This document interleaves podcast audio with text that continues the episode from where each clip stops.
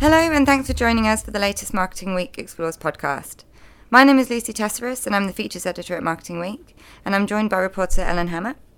Today, we're looking at building a brand from scratch and the role marketing plays within that, as well as the role marketing plays when it comes to turning functional products into brands. But let's kick off with startups. Ellen, you've been looking at how important it is for startups to have marketing embedded within a business from the outset. Budgets can be tight when starting a business, so when is the right time to start marketing, and could it be to the detriment of the brand's long term growth if they don't embed marketing from the start? Examples of businesses that have started marketing right from the very beginning um, online credit check service ClearScore and personal insurance brand Sherpa. Uh, these are very functional businesses um, which is especially important, start building these communications and connections with people. Because let's face it, finance, personal insurance doesn't exactly set pulses racing.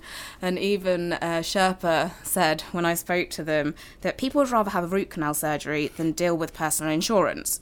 So this is when it's incredibly important to start building these uh, connections with people um, and more emotional connections.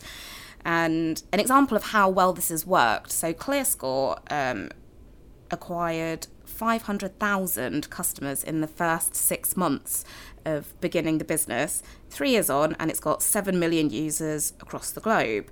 Would it have achieved that growth if it hadn't have started marketing from the very beginning and it only started doing it, say, in the last year or so? I'm going to say probably not. So ClearScore went in big with a, a, major TV campaign right from the very beginning, didn't it? Mm-hmm. So that's kind of helped it propel itself into yeah. kind of consumers' minds, and obviously has worked from from, from their point yeah. of view. And actually, Sherpa hired a CMO who has Patrick Muir, who has 20 years of experience across financial marketing, um, they hired him a year before the business even started, mm. which shows how integral it is to these more functional mundane um, businesses to to start speaking to consumers, you know, beyond the product and beyond what it actually does.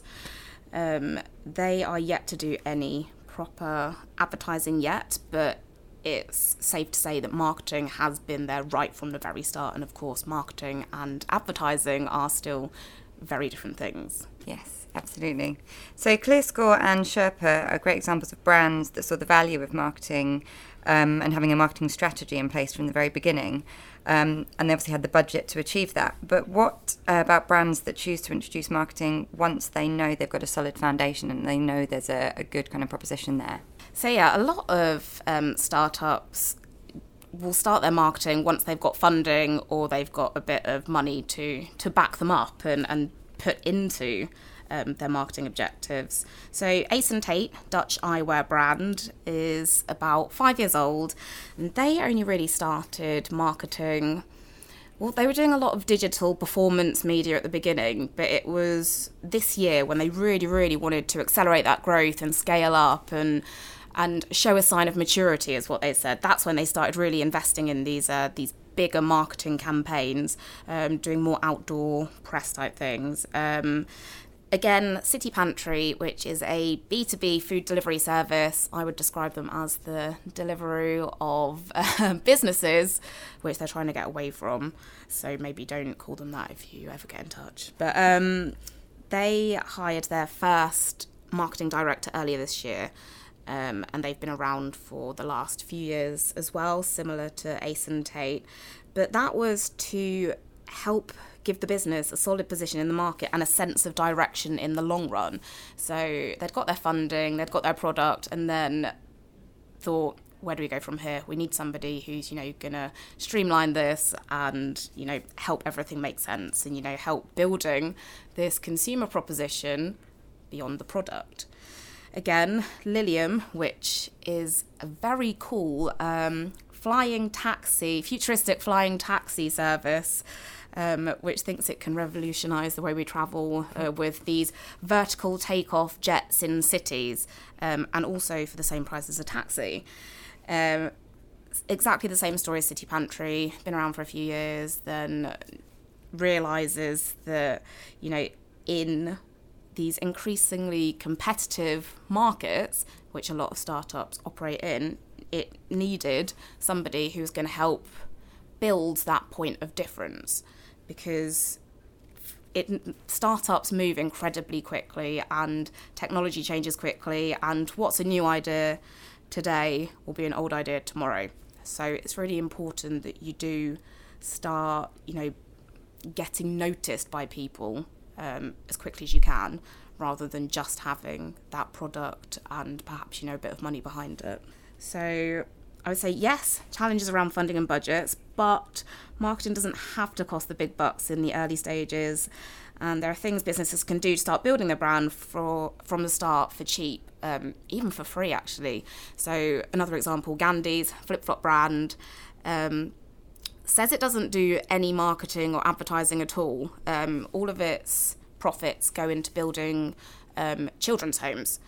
Um, and it doesn't do marketing in the traditional sense, but it started life on Facebook. It uses Google advertising. So, you know, all these free things, the marketing is there. And that shows that, you know, you can still do marketing at, you know, for free. Yeah, I think that's it. There's a difference between advertising and marketing, and while you not, might not spend any money on above the line advertising, marketing can be done in many different ways. Like you said, for free, it could be communications, it could yeah. be um, social, it could be whatever, whatever it might be. Like whether it's more traditional forms of communications yeah. that you know you would think of, or communications in the digital and social age. Yeah. Um, even a tweet, you know, would Absolutely. count as marketing so yeah, so it feels like a no-brainer that marketing is key for young businesses looking to scale up, become more than the product or service they sell, and actually communicate and connect with the outside world. And you know, the sooner you do that and you you get your brand out there, the sooner you know you're gonna maybe start achieving that brand fame that surely every business wants to get to. Yeah. No, absolutely. And I think, like you said, it doesn't have to be kind of a major TV campaign, uh, like in the case of ClearScore. Um, there are other cheaper and perhaps less conventional routes that brands can take. Um, but given that so many small businesses fail within their first year, startups could definitely benefit from introducing marketing earlier on in the process, mm, perhaps. Yeah. So, from the exciting world of personal insurance to breast pumps, yes. or should I say, from the role of marketing um, in startups to the role it plays in turning functional and mundane products into cool and desirable items, absolutely. which Lucy knows all about. yes, no, absolutely. So these are products like breast pumps and boilers, drinking straws, and mattresses that consumers rarely search for by brand name. I don't know. I have a desire to buy boilers and straws. Yeah, it's not normally the top of the list, is it? Um, so I spoke to the founder or, and CEO of um, boiler installation company HomeTree, which is looking to take on British Gas, who said that the fundamental thing we realised is that to beat the competition, it comes down to building a brand, and I think that's really true, particularly for. Um, for kind of very functional and kind of comes back to what you were saying about mm. ClearScore and Sherpa earlier, the types of products that consumers don't necessarily have a real kind of affinity for. Um, the, the role marketing plays in, in that case is, is, is huge because they've got to kind of build that connection with consumers in order to be on their radar and to, to kind of get that, that buy-in. So, from a marketing perspective, they went in really big right from the very beginning. They launched with an ad on Channel 4, which focuses on the emotional side of boilers, if there is one, rather than the, the functional side. So, they showed all the lovely, warm things that families can do when their heating works, rather than focusing on the stress of having to repair the boiler.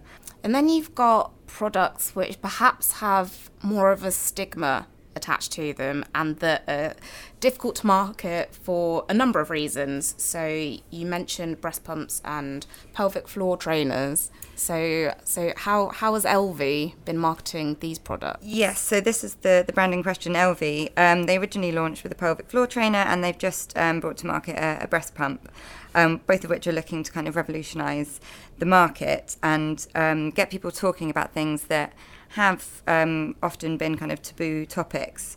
So they're looking to move beyond the functional aspect um, and get people talking about um, about these issues because they affect so many women that um, that, that just don't talk about it. So part of their kind of whole idea is that they, they want to kind of remove that um, that taboo and remove that stigma.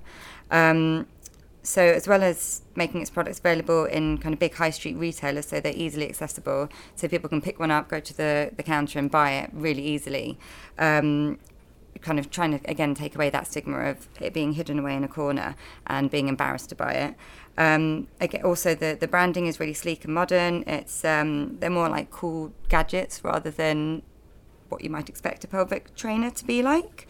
Um, it's connected to an app and all kind of other exciting things. Um, and its advertising is also deliberately tongue in cheek. They worked with Mother on a um, on the launch ad for, for the Elvie breast pump around the fact that women shouldn't feel like cows when they're breast pumping. And um, yes, yeah, so it was all kind of tongue in cheek and, and quite funny. But hopefully, the idea is that people will then talk about the issue, talk about the, their experiences, and remove that, that stigma. Moving on from breast pumps, there's also mattresses, which is another great example of um, a number of brands actually that have taken what has historically been a really functional, boring product that people buy maybe once every eight years, if that, and then put their sheets on and never think of again. So a few years ago, it would have been really rare for consumers to look for a specific brand of mattress. But then the likes of Eve, Simba, Casper, which also direct to consumer, have all come along, and they are now pretty well known names um, within the kind of the mattress world. And so it's kind of taking again the idea that these functional products kind of ha- creating kind of a, a story around them that makes it more of a brand than just a mattress. And that was, that was something I spoke to um, the founder of the co-founder of Eve, and he was saying that they didn't want to be someone that sold mattresses. They wanted to be a sleep brand. So they've moved the again kind of touching on the, the emotional aspect of it and kind of what a good night's sleep lets you do rather than focusing on the number of springs it might have, for example. Well, if you go and uh, spend sixteen and a half thousand pounds at John Lewis on their luxury mattress, I'm sure you could have an incredibly good sleep. so while these products are useful and functional by nature, by changing perceptions, kind of creating emotional connections, breaking taboos, and actually also one other brand that um, I spoke to is a stainless steel straw brand called Turtle Savers, which is trying to create a movement um, and get people to switch from using uh, single-use plastic straws to kind of a reusable stainless steel straw. But the clever thing that they've done is put their brand name at the top of the straw, so all of the people that photograph their lovely cocktails on Instagram, if they've got a Turtle Saver straw, it's obviously got their branding on it. So they're spreading the word, spreading a, a, message about the fact that consumers need to switch to, to kind of more sustainable options. Um, and again, kind of making people feel perhaps not passionately about the straw itself, but about the movement. And so kind of creating a brand around it. So again, it's kind of they all have the opportunity to move the con- conversation beyond the practical by taking all of these different routes that they have done. And consumers are far more likely to relate to that than hearing about the number of springs in a mattress or the, the negative aspects of breast pumping or buying a boiler. Okay, so on that note, um, that's all we have time for today. Um, there is more on both of these topics um, if you visit marketingweek.com, where you can find in depth features um, that both Ellen and I have written on um, building a brand from scratch and the role marketing plays within that, and also turning functional products into household names. So please do subscribe to our podcast, which you can find on iTunes. And thanks again for listening.